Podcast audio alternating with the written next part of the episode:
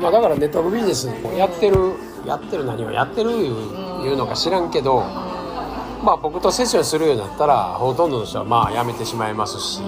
なんでか言って本来の自分でそれややることでもないって気づくしお金がさあったらいいですねとかで人の付き合いでとかなこの人に言われてるからとかまあミーティング誘われたら行かなきませんねとかいやいやでもみたいなまあでも行ったら行ったでなんかいい話聞け聞けたなと思ったりあの楽しいことがあったりするんでみたいなでかというて仕事以外で別にやることもないから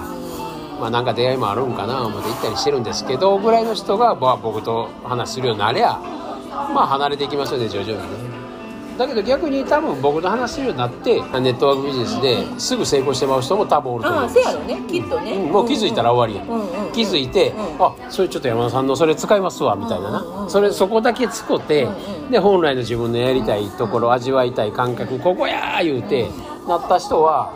すぐ成功するでしょうね。で成功してからも、うん。ちょっと山田さんちょっと話しちゃってくださいよ言うてな、まあ僕はそうやってずっと使われますわ。ええメンバー集まってるから美味しい紅茶入れてくださいよ、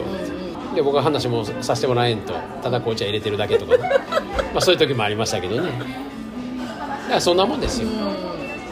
だからどっちにしたって本来の自分に目覚めるだけの話なんで、そうやね。そうやね。本来の自分の感覚のあるところに行くだけの話ですよ、うん、そこの話しかしてない。そうそうそう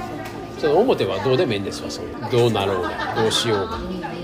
何をやろうが。どっちにしたって本質に戻るだけやからねソースに戻って本来のあなたっていうところになるだけなんで。でどっちにしてもうまいこといきますよっていうことですよ。そういうビジネスがワクワクですわってこれですわ言うてよりピンポイントで。なってきたらそのビジネスでうまいこといくやろし。それで自分をどんどん認めれる自分大好きになっていくっていうところにおりゃ人ももちろん寄ってくるやろし大好きな人しか周りにおらへんって気づいたらそうなるやろしね。部下も嫌な取引先もね嫌なやつもおらへん。もういい人ばっかりですね。で僕はもう持ち上げられてるだけですね。何もやってませんねん言うて。言うてるだけ。うん